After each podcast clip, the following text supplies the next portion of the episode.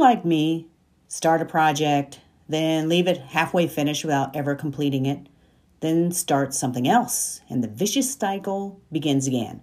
Start, stop, start again. It can be frustrating. This is what I mean.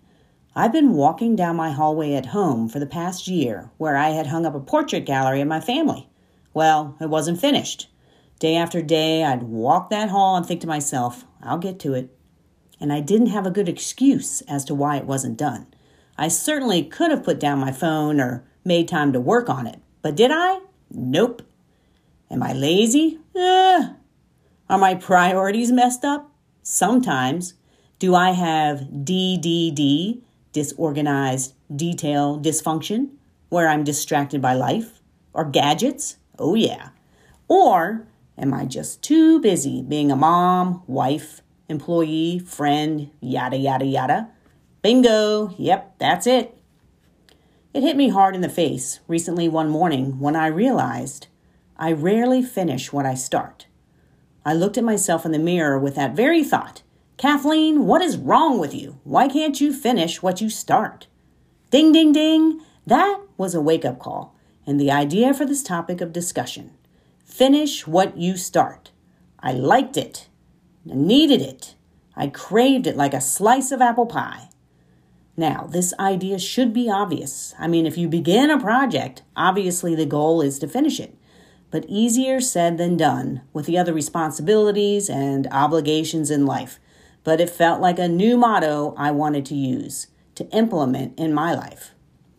After all these thoughts ran through my head about this, I got up enough gumption to decide and do to finish that thorn in my side portrait gallery that had been left abandoned.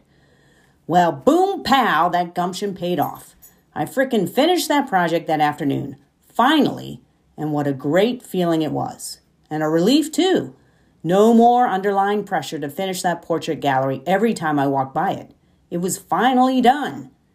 It turns out all I needed was a plan of what steps I needed to take to complete the task. And then take action and frickin' do it.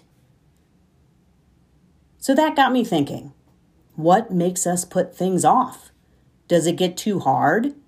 Do you come across a stumbling block and throw your hands up in the air and say, Okay, you got me. I'm stuck, so I'll stop in my tracks instead of plowing through the issue and resolving it? What the heck? Why do us humans feel we need to screech to a halt when the going gets tough? Is it a flight or fight coping mechanism? I have so many articles halfway written because I'd run into that writer's block wall. Screech!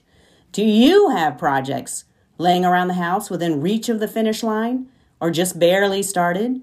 Are you making up excuses as to why you can't get to them? Sometimes I have legitimate excuses like, oh shucks, I gotta make dinner for the family, or time to walk the dog, or she'll explode in a mess of pee, or my personal favorite, I've been at work all day and need a break from doing anything. So I sit and waste my time on social media or my addiction to playing Spider online, a great online card game, by the way. Both are a waste of my time, but sometimes mindless entertainment is all I want. Meanwhile, all these projects sit and sit and sit. Well, my friends, today is a day of change. If you find yourself lost in project madness and need a little kick in the rear to finish what you start, then here are six steps to implement so you can move on to other things. It's time to tackle those unfinished projects. Here goes. Number one, set a deadline to have it finished and put it on your calendar. Be realistic with the date. Not so far in the future that you'll have dust bunnies and huge cobwebs gathered all over the project, or feel like you have so much time that you can put it off until later. And not too soon either, where you'll feel so much pressure your head might explode. Number two, work backwards from that deadline date. If it's due in one month, then ask, then what tasks do you need to complete in weeks one, two, three, and four? Create a list of those tasks, breaking them down into small bite sized pieces. Then tackle those small tasks one at a time. You can be flexible as to which task you complete first, as long as you're moving forward and knocking them out. Each task finished is a step in the right direction of completion and a feeling of relief and accomplishment. Priceless. Number three, schedule your tasks in your calendar like you would a meeting. Figure out a day of the week for an hour where you can focus on it and add it to your calendar to make sure you stay on track. Then, when that time arrives, stop everything else and do it. Number four, still stuck? Make sure the projects you begin are something you are excited about and have a purpose. Why waste your time starting something that you're not on fire about? Not on fire about it? Then rethink whether this project should be terminated. But check yourself. Don't give up because it's too hard or you're not sure of your next move. As Roy T. Bennett, author of The Light in the Heart, writes, be the kind of person who dares to face life's challenges and overcome them rather than dodging them. If you are determined and ready to move forward, then visualize it finished and the benefits you'll reap. Give yourself a high five and move on to your next step. You got this.